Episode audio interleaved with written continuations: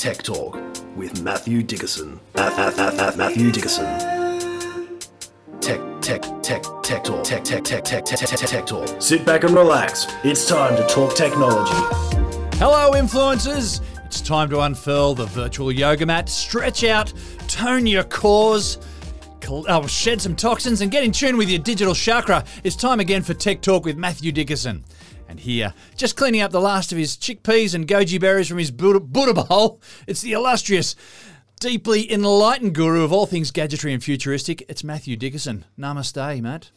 Guru, I'm not sure if that's an insult or a compliment, is it? No, no, no. It's definitely a compliment. Oh, thank you, thank you. Yeah, all seeing, all knowing. I think that's what it means. That's Yeah. what it, that's what it was intended. I just think the word's thrown around a bit loosely these days. Some people claim self-guru title. Oh, it's a bit of a sledge. oh, mm, this guy's a guru. Yeah, Yeah, that's right. hey, I'll take you the compliment. Thank you very much. good. much. Yeah, as intended. So I've actually come back from the tennis. The Australian Open's on at the moment, or just finished, and so I've come back from the tennis, watched a bit of tennis. Now I haven't been to the tennis for a few years during COVID. Obviously, there wasn't the ability to go to the tennis, and I've been mean to go back. I, I used to go fairly regularly. And there's nothing like live sport. Nothing, Nothing like, like live sport. sport. No, nothing like sitting in front of the TV watching it in the comfort of your lounge. You might have- no, live sport Now, is great. I reckon being there and, and just soaking out the atmosphere and seeing Yeah. everything, I reckon that's awesome. No, I absolutely agree. But one of the things that struck me, and it's obvious, and it's been for a few years, but it still struck me, was I'm watching the tennis and I'm looking around the court and I'm going, it seems like it's not a very crowded court. It used to be more crowded. And then I looked again, I've gone, oh, that's right, of be a whole lot of hangers on, a whole lot of people there. well, lines people. Oh, of people course. Calling the lines. And Yeah, so you'd have people calling the baseline, the sidelines, obviously the service line, the service centre line. So it's probably, I don't know, five people at each end. So there were 10 people that used to be hanging around the court. Yeah, right. You've got the ball Yeah, people as well. They're all there ready to, to do what they do, and they do a fantastic job. But I looked down and I went, wow, I know there's no lines people. Oh, I know there's automatic calling, but it still looks a bit strange. And then I started watching it a bit more and just taking a bit more attention. And then, of course, couldn't help myself. So I started Googling about the automatic line calling and the Hawkeye system that they use there. And it's actually quite fascinating. When that was first introduced, and Australia was the first Grand Slam to go totally calling, what are they called? Are they line people? Yeah, Totally vacant of lines people. yeah.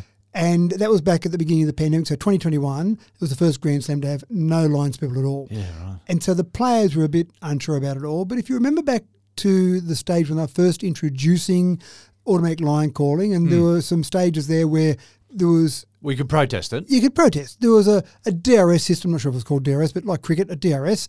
So you didn't like the line call, you held your racket up, or you did something and But it was more, more to make people feel good about themselves, wasn't it? Like how they could dispute it. Maybe. Did they ever overturn them at all? Well, well, this is the thing. So I think back in those days, there was a person calling the line, and then if the player wasn't happy, they'd say, "No, I want to dispute that." Then they'd go to the Hawkeye system as a secondary backup system, and then you'd hear the, Ah, right, the yeah. kind of slight groan and then raising cheer from the crowd if it looks like the ball was going to go in or Ah. out, and depending on which player they were going for. And so that was the first step. Yeah. But 2021, they said we're not going to have any lines people at all. And again, I haven't been to the tennis since the pandemic, and so I'm there and I'm watching it, and it's really quite eerie because the ball lands, and you'll hear a human voice say out or fault, and you, you look around and there's no human calling it. So they've actually recorded humans' voices, male and female, and they actually have it calling out. And it doesn't sound like Siri. The ball was out. no, maybe they should do that. But it sounds exactly like a person would be there. It's kind of a short, sharp yell. But what I started to look at was the technology behind that. You've got cameras, a number of cameras, anywhere from say six to ten cameras around the court, recording at approximately 540 frames per second. Yeah, so compared to normal video in Australia is 25 frames per second. And then it's doing a whole bunch of calculations to determine because at 540 frames per second, the fastest serve is 263 kilometres an hour. So hmm. at that speed, one frame would be somewhere in the vicinity of 13 centimetres. I think that's right. That the ball would move in that in that one frame at that speed. Oh, okay. So you could still have a fair bit of difference. Now they yeah, claim 13 centimetres. That's in or out. that's right. Now, they claim the accuracy of their system is within 3.6 millimetres. So there's obviously some calculations ah. done between each frame, and obviously the ball's travelling in a certain direction, so they can extrapolate that out and say, here's where it would be at these different points. But what's really fascinating is the players hear the call out, and you can see them kind of going, oh, oh, oh, oh, oh, oh. oh. I've got no one to protest against. John McEnroe would have been completely. Yeah, that was the first thing I thought about.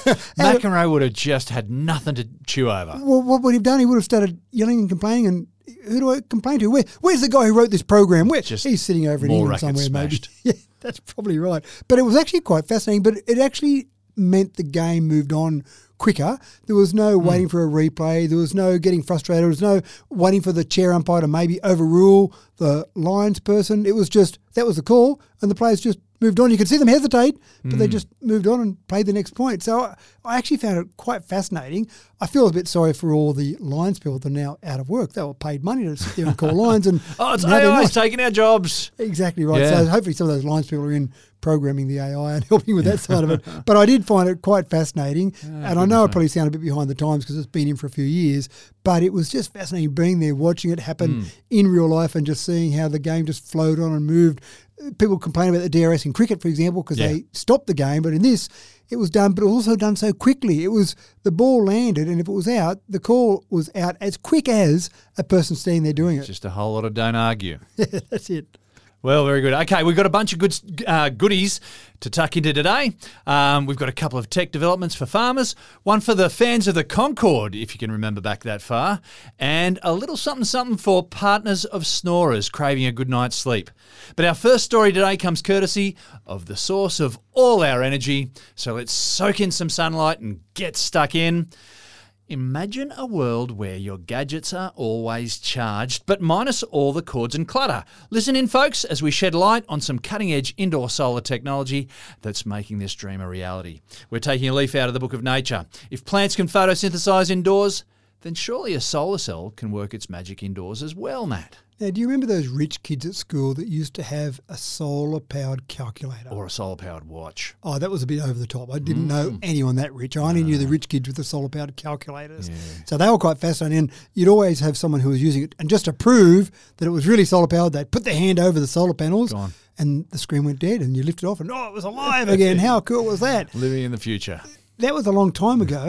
I was at school a long time ago, but we're at the point now where we've got some crystalline, sorry, dye sensitized solar cells appearing on products that do actually work indoors. Yeah, so solar cells, you know, you get a calculator work, but not much else. And so, um, yeah, when you're working indoors, and so that's always been a bit of a problem. It has but it's been. just light. It just needs light. Well, and the problem is It's got to be the right frequency. well, it has, but it's also the problem is when you look at the normal crystalline silicon based solar panels or even the amorphous silicon cells, then they're relying on sunlight, they're relying on brighter light. The normal solar panels that you see don't really work indoors in light. And let's just say, for the moment, let's go on a quick diversion.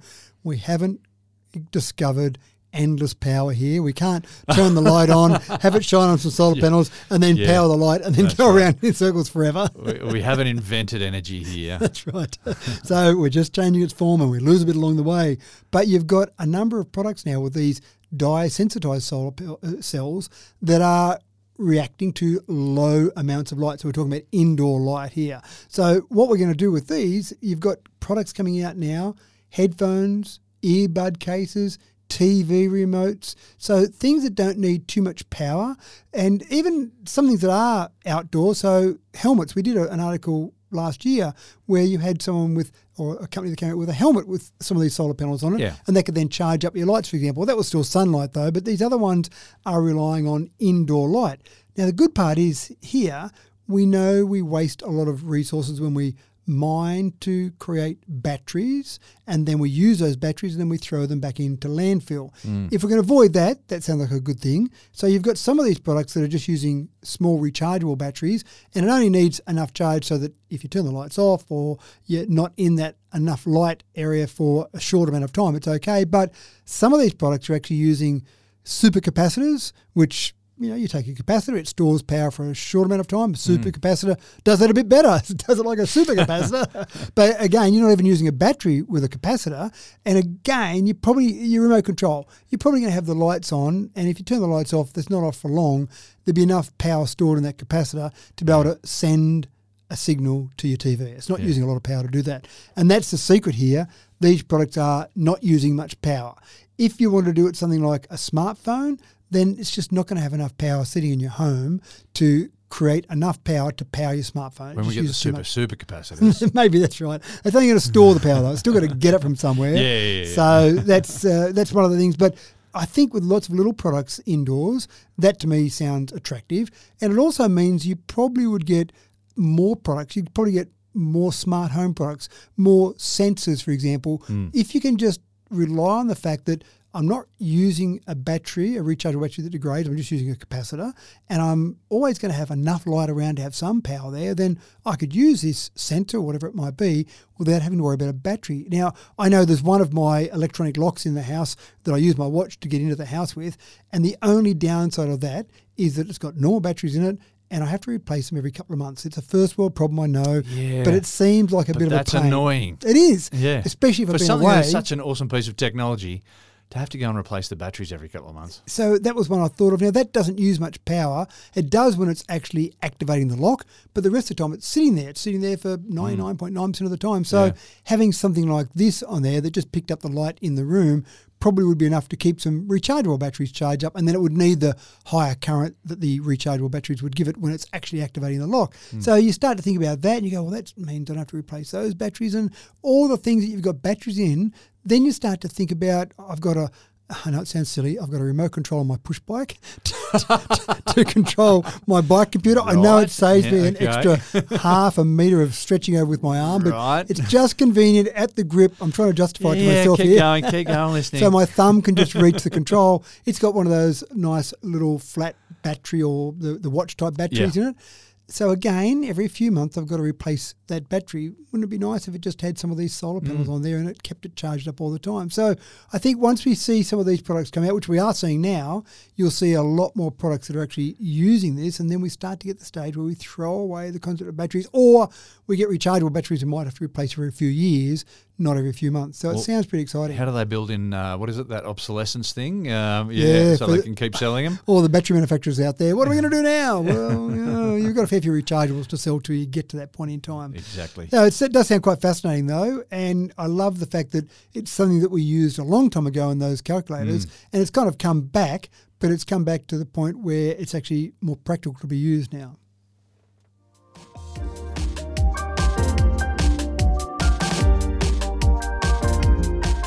There's quite a bit of interest from our listeners about personal medical monitors, and we hate to disappoint here at Tech Talk.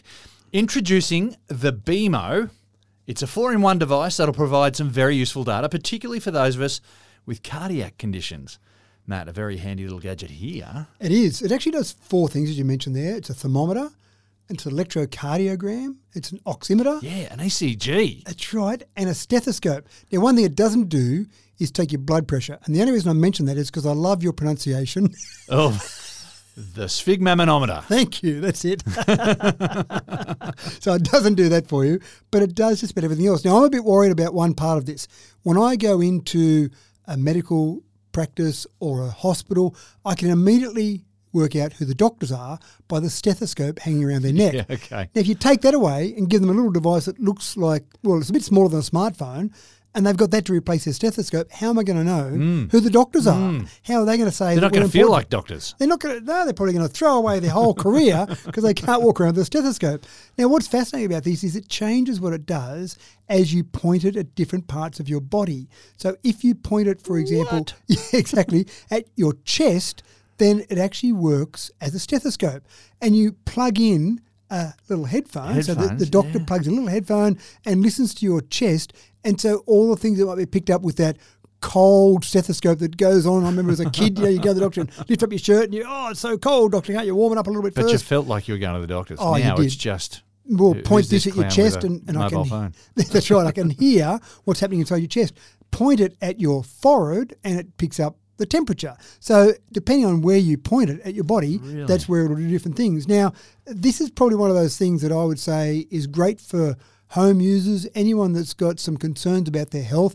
If we can monitor our health more. And again, it's one of those things if you treasure it, then measure it. So if you're worried about different parts of your body, then measure it and see how it's going. And then, oh, wait up, that doesn't look so good. Hmm. My blood oxygen level's not great, or maybe my uh, heart rate is uh, jumping or a bit We're variable. feeding hypochondria here. Well, maybe too. So you're doing all that, and you go into the doctor and say, "Look at this, doc. It's, it's all goes, normal, okay." "Yeah, That's how- okay." Your heart does sound a bit strange. That's how it should sound. But the idea of this, to me, is just really giving access to some basic medical ideas or items for everyone. And then when they see something, again, I always say, go and see the doctor. I can see doctors having these in their surgeries, but I can see people having Well, the as well. ECG interests me because having had a couple of ECGs, they got to stick the little things, the the electrodes all over your body. Yeah. Yeah. So to do that with a device that you point at your body. Ah. Now, again, is it as accurate as the ECG with all the leads and the machine that goes bing? Well, probably not quite as accurate as that, but it gives you an indication. And all of these things we Yeah, talk the about, start. It's the yeah, first bit. with the wearables, with our bio wearables, with our health sensors, all of these things at home, you're paying about $350 for this. So you're probably not going to get the same level that you would get in the hospital, Hmm. but you're still getting an indication. And sometimes it can be uh, change. So you, you're monitoring it on a week by week basis and you notice some change, that might be an indicator to go and see the doctor. The raw data, the raw numbers may not be as accurate as a machine in the hospital, but if you're noticing that change, that might be enough to indicate that something's happening. Well, the, the oximeter, I think, is a useful one. When you get crook, you can be quite low on oxygen. yeah, And so you need, uh, what, about 96% or something? Yeah. normally you're getting up around that, aren't you? So again, it just seems like a pretty cool concept. It's from Withings, Withings, Withings, and they do a whole range of different medical devices, and I think that's something that they've really captured as their niche, and they're working out what else they can do, what else can they monitor with non-invasive devices. So it sounds fascinating. Fantastic.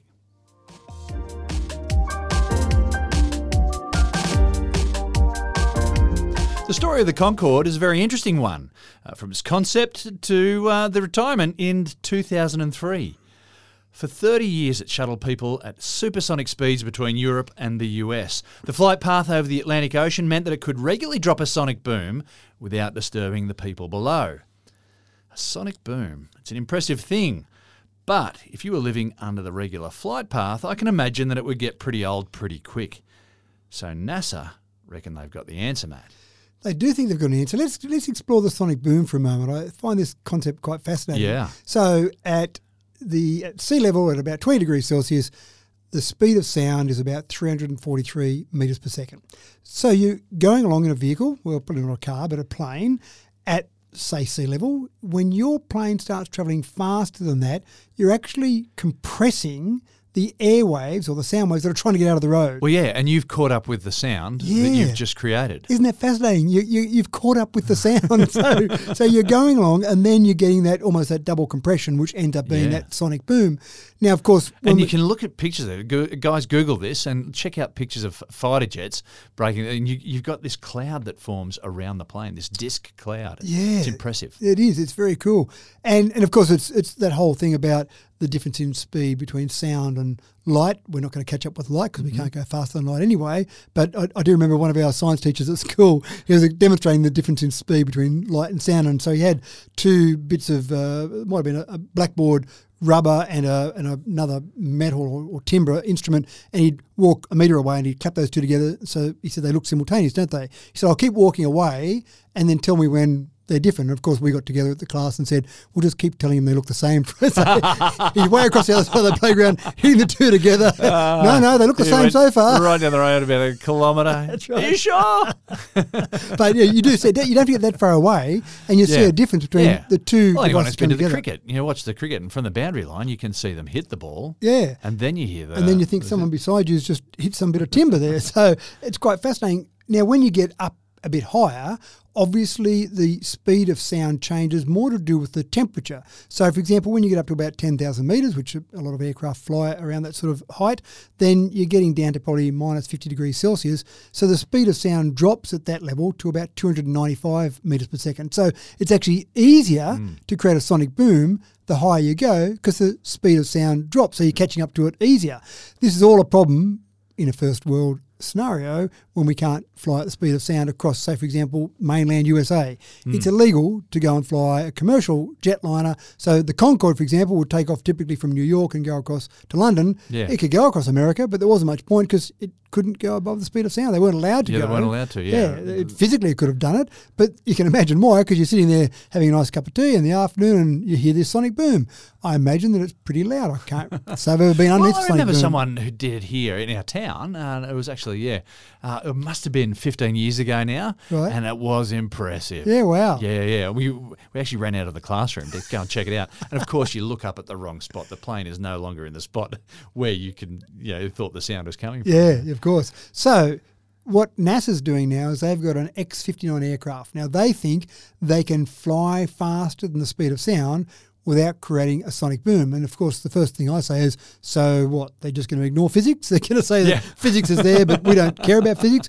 What they're doing is they're trying to essentially ease their way through the air rather than smack their way through the air. Ah. Okay. So they've got a long nose. About a third of the plane is made up of nose.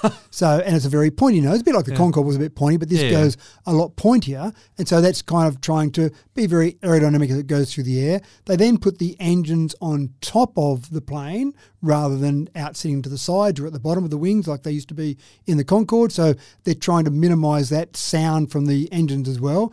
But they think they've got a design of an aircraft that still creates some sound, but not a deafening sonic boom. Whether they want to get to the stage where they fly commercial aircraft across the mainland, that's for someone to explore in the future. But at this stage, they think they'll have their first flight for the end of this year or before the end of this year, where they'll fly this across mainland USA, probably not across New York in the first instance. They'll probably do some testing out in the desert somewhere and then get to the point where they can fly at about 1.4 times the speed of sound. So at the height they're flying out, maybe 1,500 kilometres an hour. There's got to be a market for it. Well- there has got to be a market for people who want to fly across Europe or fly across the states. Uh, uh, you know, at uh, getting from New York to LA or vice versa in an hour, Yeah. rather than three hours. Well, the thing is, we seem to have five, almost don't know how long it takes. Yeah, hit a, a bit of a standstill. We take about the same amount of time to fly around different locations. Sydney to Perth, for example, we've probably been at the same speed for the last two or three decades doing that. So we haven't really progressed that far because that damn physics gets in the road again. Yeah. But if they can do something with this, I I agree with you. There is a market. Absolutely, there's a market there for it. yeah. Uh, and uh, well, we know that the market dropped out for the uh, Concorde, but that was specifically for people who want to fly between Europe and the states. Yeah, because you had a bit of ocean there where the sonic boom wasn't such a big issue. Yeah. Apart from some sailors out there going, if- "What was that there?" But if you open that up, yeah, that'll be yeah, it'd be interesting to see what happens. Yeah. I look forward to it. And a bit like the Concorde, they've got no forward-facing window, so the pilots have to fly without seeing out in front of them. Remember the Concorde, the nose Yeah. would drop down Yeah. and pull up once you started flying. So you're sitting in the cockpit and you can't see out the front of the plane, which is a bit eerie. But obviously you've got enough other instruments in there to know exactly what's happening. You hope. So keep an eye out for that one. Keep an ear out even for that one. End of this year, we'll see that flying.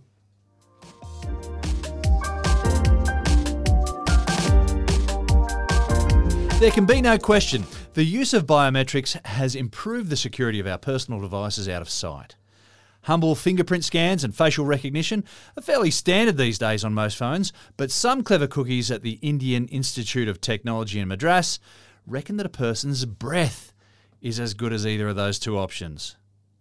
Matt, surely there are too many variables in a person's breath which would render it a non option. Surely this is just a bunch of hot air.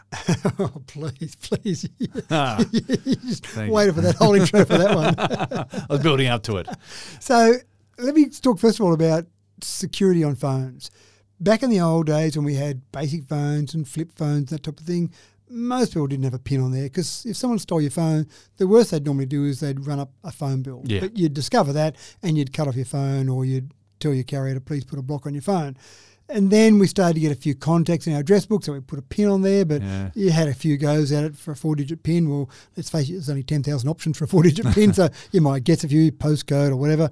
But then we started to get a lot of information on their phones when smartphones came along. Yeah. So it wasn't just a nice little pin that you wanted to lock it with. You'd use your face, you'd use your fingerprint. So they were getting better methods. But fingerprint, well, if I really want to steal your phone and get into it, you know, I just cut your finger off and take your phone and away I go, which Hmm. I know sounds a bit, a bit, you know, something that's not going to happen, but it, but it has happened. People have actually had fingers cut off to steal their phone and their data, and away they go. And facial recognition can actually work with pictures of the person, can't it? Pictures or siblings or Yeah, right. sometimes people that are closely related. So it's not perfect as well. So we're trying to get our phone security better. And we're not talking about phone security, a whole range of things. I've been to data centers where you had to scan your face to get into the data center. So there's a whole range of biometrics.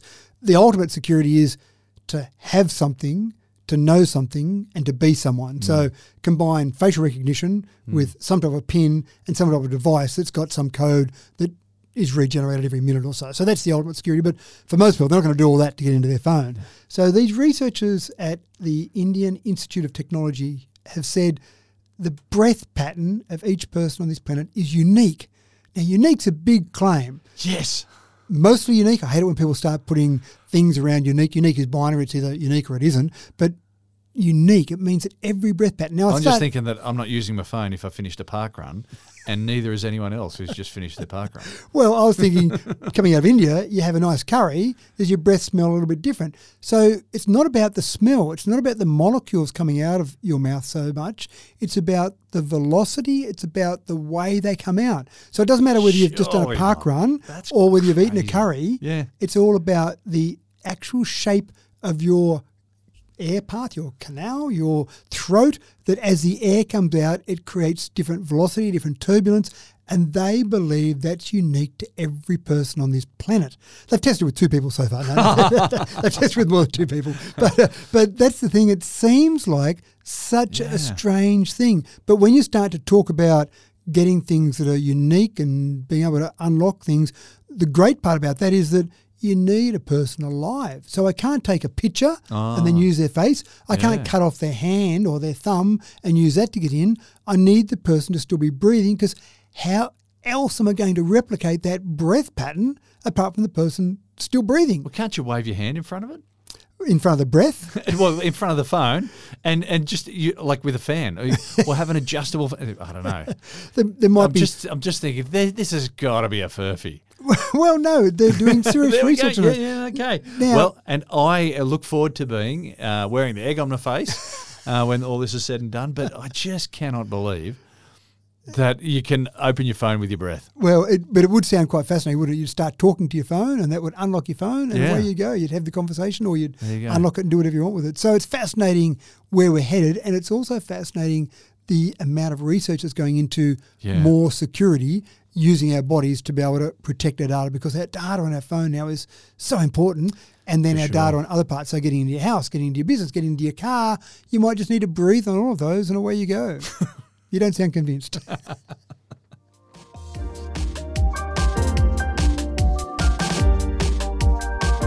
I'm sure many of our listeners out there have youngsters who are either on their L plates or their P plates.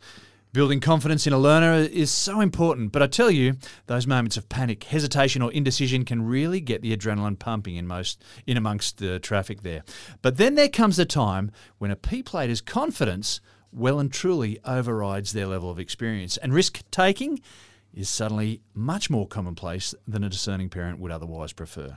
Matt, speaking as a father with kids at this stage of life, any tools to help development of a young driver's experience here would be warmly welcomed. Yeah, you're absolutely right. And to give you an idea of how scary the stats are, in 2021, the data that came out of the US, for example, said that drivers aged 15 to 20, I'm not sure why 15, but anyway, that's the I think you there. can get your L's uh, v- uh, a bit younger than here in Australia. Oh, yeah. can you? Okay, Yeah, right. yeah. And So, I say L's, but they don't even carry L plates, I don't think. right. So ages 15 to 20, they constitute only 5% of the drivers in the US, but the number of kilometres they do is less than that because you've got older people who are travelling many more kilometres. So you've got 5% of the drivers, about 3% of the actual kilometres driven, and then you've got 8.4% of that age group involved in fatal traffic accidents. Yeah. So the data says what we would guess at, but it's always nice to have some data to back you up to say that young people, both inexperienced and by the very nature, younger people don't always equate risk to consequences. So they sometimes take risks without thinking about the consequences. Oh, and a lot of the time have greater confidence in their own skills and in the the movement of traffic around them or in the conditions. Um, just poor judgment. It Hmm. Poor takes a while to build your judgment. And the other part is that you don't always realise that when you're driving on the road, you've got to drive your car and then be aware of other cars. For sure. So you might do the right thing, but if you're a slightly more cautious driver or more experienced, you might realise that that guy on the road on the side there who's not looking your direction may actually pull out in front of you. He's in the wrong still, but a more Yeah, you've experienced driver. accident. you've still got to deal with an accident. That's right. And the more experienced driver might hold back, going, that person hasn't looked in my direction. You know, Mm. I'll just hold back a little bit. I hate the creepers at intersections, the guys and girls who just Yeah. slowly creep. Where you go, are they going to go? Are they going to go? I'm just going to hold back a bit. yeah. And then you're holding back, and then they're going, is that person stopping or is that person going? So Mm. just stop. When it's a stop sign, just stop. Yeah. Anyway, when you start to look at how we can improve this, there's a whole range of ways. And I know with my kids, I took them down to a motorsport park where they had defensive driver training, a big skid pan, put water across it. They put a bunch of cones out there, and for a day, they get the kids to go through and do emergency braking, emergency steering, emergency evasion. And there's more, most times people do an emergency brake the first time a car is in front of them or a kangaroo jumps out in front of them. But on this day, all these kids, and again, all my kids have done this, went through and did 50 or 100 emergency braking hmm. situations. So when it happens in the real world, hopefully they're more prepared for it because they've practiced for it. It makes sense. That's expensive to do that though. Hmm. What we've got in Ohio at the moment is that you've got a test set up, which has got a bit like a game. It's got a driving wheel, brake pedal, accelerator, and a laptop running some assessment software. They run a 15 minute test. And in that, they just have them drive around the city, not going out on a racetrack trying to, to, to beat Sebastian Vettel. They have them driving around a, a normal city environment with pedestrians, with just normal cars coming in and out. And what they're doing is they're monitoring all of their actions, but they're also monitoring their eyes. And at the end of that, they give them an analysis. How have you done? What were the things that you did well? What were the things you didn't do so well? So I was reading some of the reports, and for example, there was one person, they said, when you get onto a straight stretch of road, you tended to go over the speed limit. You're doing this for 15 minutes in an assessment, so you think you'd stick to the speed limit in mm. that assessment, but a straight road, they just naturally started going a bit faster because mm. why not? It's a nice straight stretch of road. They actually found people were having trouble with different corners, maybe turning left. They had left aware, less awareness than people turning right. Where were their eyes moving on the screen? Were they looking towards that traffic where it would be coming from? So what they did with all of that, they said we've got an assessment now to say how we think you'll go. They did 17,000 drivers, young drivers through this program to begin with, and then assessed how many of those drivers were involved in accidents in the months afterwards. And so they found that the best performing people on the tests had a 10% lower crash risk after they actually had their license out driving, and those that performed poorly had an 11% higher risk. So, what translated from those tests was real world, they hmm. replicated what happened on that 15 minute test. Take that information from the test, then start to do some training around that. So, you perform poorly, or you weren't aware of left turns, or whatever it might be. So, we need to do some extra Be training on more that. aware of that. Yeah, that's uh, right. yeah. And if you're aware of that, hopefully you can do some intervention and try and do some extra training around those things because we don't want to lose people at any age in a car accident. Mm. Yeah, but that's right. using young, young people with so much potential is obviously a terrible tragedy. So I love the idea of it. I would like us to see it be compulsory to do more driver training. Again, that makes it expensive, and sometimes people say that's not accessible. But at least with something like this, it's fairly cost effective. Hmm. It's a computer setup and 15 minutes of work, and then you've got some things to work on. So I, I applaud the people that have set this up, and hopefully it'll spread much further. For sure.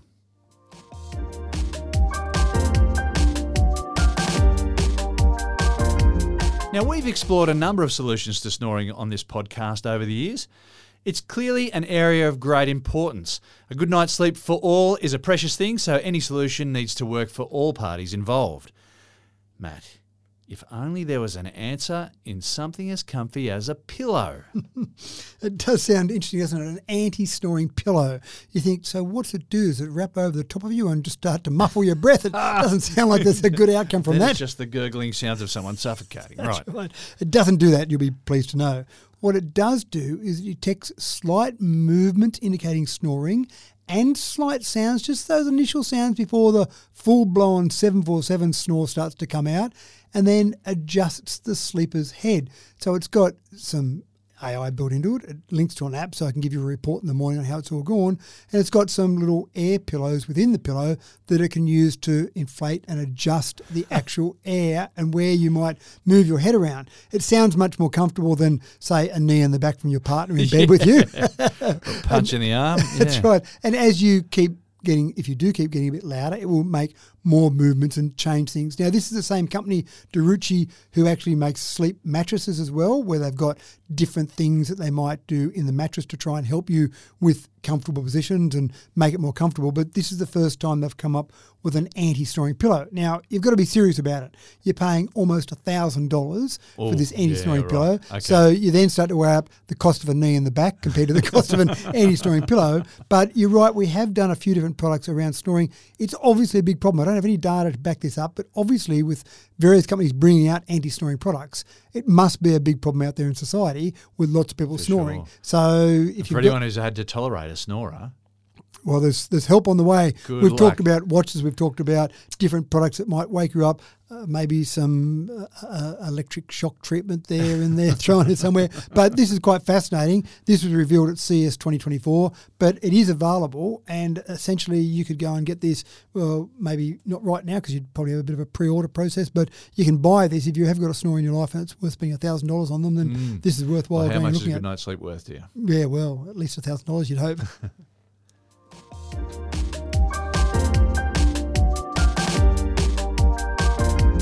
Two weeks ago, we brought you news of a mighty clash where Apple had infringed upon some of Masimo's, uh, and I think I've said that right, Masimo's health monitoring patents with two of their smartwatch models. That's two of Apple's smartwatch models. Matt's here with an update of, on what actually does happen when an unstoppable force meets an immovable object. Well, you need an experiment, don't you? It's always a theory of the unstoppable force and the Mm. immovable object. So, how do you Mm-hmm. solve that problem? You put it to the to the test in the To real world, and here we go. and the real world test. Normally, I'd say Apple wins every time because they have more solicitors than they do have innovators. I know that's true or not, but it seems like that sometimes that they have a pretty big army of a legal team to go and approach everything like this. And it's normally Apple that's been the aggressor. It's mm. normally someone who's named their store Apples Are Us because they sell Granny Smith apples, and Apple comes along and says, Yeah. "Sorry, we own that word. You can't use that." In this case, they're not the aggressor. Masimo has said, "Hold on, that's our patent. We want you to stop sales." Now, the court ruled they had to stop sales. Mm. Now, of course, Apple didn't take that lying down. They said, "Well, we don't agree with that. We'll go and try and fight that." But what they're having to do at the moment is a software update to address the patent infringement. So it means that they've just reduced one of the features in their Apple Watch. Now, they'll keep fighting it, but for them to be able to keep selling it, hmm. the Biden administration upheld the ruling from the ITC, which is the International Trade Commission. And so they said basically they formalised the ban when they did that. So for Apple to keep selling their products, and they don't want to stop these products being sold in the US, they said, okay, we'll do a software update, we'll remove that feature via software, we'll keep fighting you. And the good part about that is if they then win the court battle, they can then turn it back on in the software. So it's Yeah, interesting. I mean. I, I would have thought from Apple's perspective, and this isn't the way they do things, but if Masimo said you've infringed their patent and they've got a patent and they've got a reasonable argument, which obviously they have because the court's ruled in their favour, then I would have thought that Apple would have said, here's some money, go away, we'll continue to sell our watch. But Apple doesn't like to do that. They don't like to pay money out. They'd, they'd rather pay their solicitors than they would pay someone else for a patent. So hmm. I do like the fact that maybe the small guy is actually having a bit of a victory over the big guy. There is this constant battle of power between the big guys and small innovators. Hmm. You want those small innovators to still look like they can keep doing things and keep innovating. Yeah, otherwise you run out of ideas. You're completely reliant on the big guys to come up with all the ideas. That's right. And sometimes they get a bit safe. Sometimes they get a bit complacent. Yeah. We've seen that with various companies. Motorola did it with mobile phones. Nokia did it with mobile phones. Toyota's doing it now with cars. So you get these market leaders Yeah. and they become a bit complacent when they're out in front. And I remember seeing a quote from Cathy Freeman around the 2000 Olympics. It was this wonderful poster advertising some product that she was selling, obviously. And it said, the way to stay number one is to act like you're number two. Mm. And it's true. If you get to number one and think, I've got it now, I've got it made, that's when you become complacent. That's when you rest on your laurels, and then suddenly you blink and the world's gone past you. So you've got to be continue to innovate. So I like the fact that some of the small guys having a bit of a crack and, and stirring up the big guys. Where this ends up, I think Apple will win eventually, but it's a bit of a wake up call along the way. Yeah, and hopefully it's it's more about innovation than it is about um, legal arm wrestling. And so yeah, Yeah, we want yeah. we want we want people to come up with good innovations. Well, I, I love the fact that when I read one of the parts of the legal argument, it said the ITC opposed Apple's request to stay the sales ban, and they cited the lack of a convincing argument from Apple. Forget What am I about- paying you for? you horde, you army of lawyers. yeah, is that the best you came up with? I want a convincing argument. Okay, so does that mean if they had a, had a convincing argument, the ITC, well, gee, that's pretty convincing. We'll, we'll let you go back and start selling those products again. Keep tuned to this one, and we'll Hmm. bring you updates as they come through. But it is something that I think that's quite interesting, really in, the, in the interesting, yeah. legal slash technical world.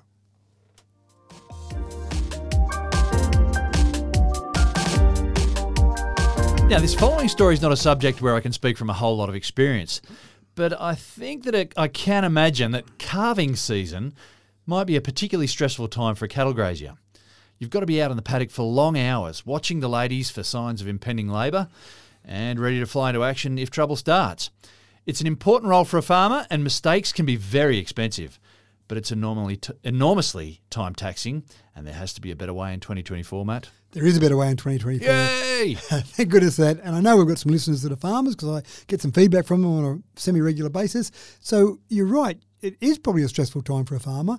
You'd hope that your cows that are having calves are out there and they do what nature does, but mm. sometimes they need a bit of a hand and it's not worth the expense, also the discomfort for a cow to then have trouble in childbirth or perhaps perhaps even die in childbirth. You want to ring the vet, bring in some help or help yourself. And I've talked to many a farmer who's had to get in there and, and help that calf Yeah, out of the yeah. out of the way. had first-hand experience there. I've said I've not got a lot of experience, but I have got first-hand experience. Yeah. Mm, so one of the things that Nikon has done, and Nikon is well known for its cameras. My brother's a used to be a professional photographer in my younger days when when that profession existed. I don't know if it exists anymore because everyone uses their own smartphone, but you know, Nikon was a big thing, and, and they produced some magnificent cameras. They've now realised that maybe not everyone's going to buy the high end SLR camera like they used to buy, mm. so they've got to branch out, and they're branching out into using their camera experience and combining that with AI. So they've created an imaging camera specifically for birth or cows giving birth to calves. So you sit the camera in an area that can capture your cows, and then with about five hours' notice, they estimate, they'll be able to detect with their camera technology and the AI behind it that this cow is getting ready to give birth. So then an alert goes to the farmer's smartphone, and he can get there with plenty of time up his sleeve because there's at least five hours before Yeah. the birth. Now, human happen sorry nature happens sometimes so five hours might not always be five hours but it would normally be a couple of hours. More importantly you'd be there before the birth happens and obviously hmm. that's when the problems can sometimes happen when the birth is actually happening. And you haven't had to sit around waiting for something to happen. waiting while you're meant to be out doing something else there's fences to be fixed there's other work to be done around the farm. Keep doing that you get the alert on your smartphone drop what you're doing go over and make sure your cows are going okay. So hmm. it's fascinating though that you've got something so specific Yeah. Nikon didn't say we're going to do something that's going to capture a, a broad range of issues with cows. They're saying a cow giving birth. And when you look at the cost of it, the system itself, they charge you an annual fee, about $6,000 annually, but that covers the technology and the updates and the monitoring. And mm. that's if you've got about 100 cows. If you've got a bigger farm, that they charge you more. But that doesn't seem like a lot of money to me, given the value of a cow Yeah. and the value of a farmer's time.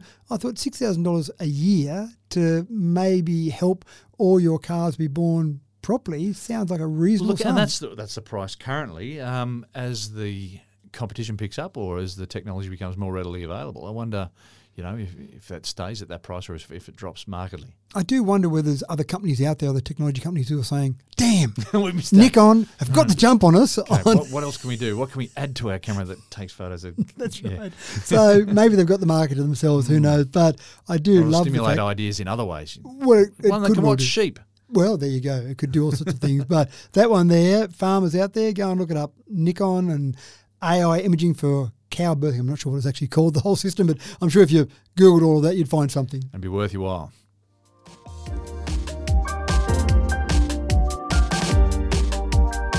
And just because we love primary producers so much here at Tech Talk, here's another story for those on the land. A lot of farm machinery relies on GPS these days, and from what I gather, it works pretty well. But getting access to the internet from out on the back paddock is another story. Surely in 2024 this doesn't have to be the case, and it really doesn't now that Starlink has peeled away the barriers for rural and remote, or for the rural and remote folks, I should say. What about that, man? Yeah, I think that's a great idea. And you've got lots of these farming implement, farming agricultural machinery companies. John Deere is one of them, where they've got this wonderful technology and they've got it all working fantastically in the laboratory. Hmm. And then the farmer gets out to their farm and they go, Well, that's great, but how can I monitor? How can I do all these things you've talked Yeah. about when I've got no internet access? Now, GPS is fine. GPS doesn't need internet access. So that can help the tractor stay on track if you're just doing self driving.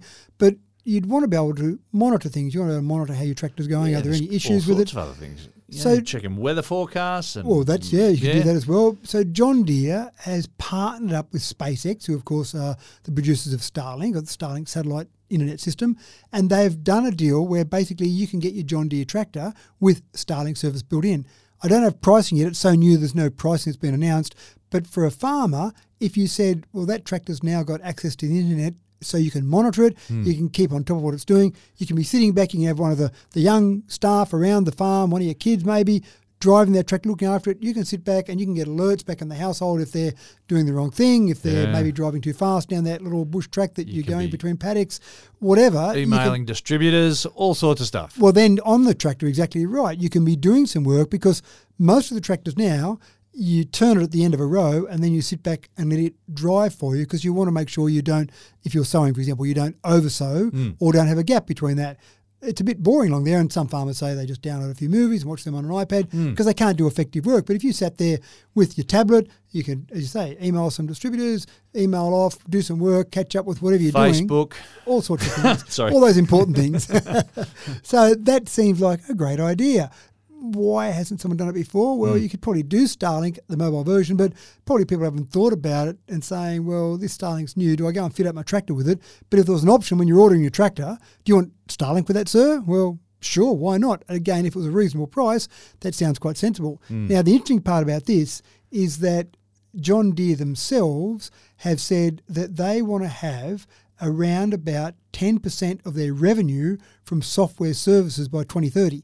Now, so for them, that only really works if you've got connectivity. If you want to sell more software services, and they'd probably count the on selling of Starlink as a software service, they'll do some wholesale deal, I'm sure, with Starlink, and then sell it. So it's not just about producing tractors.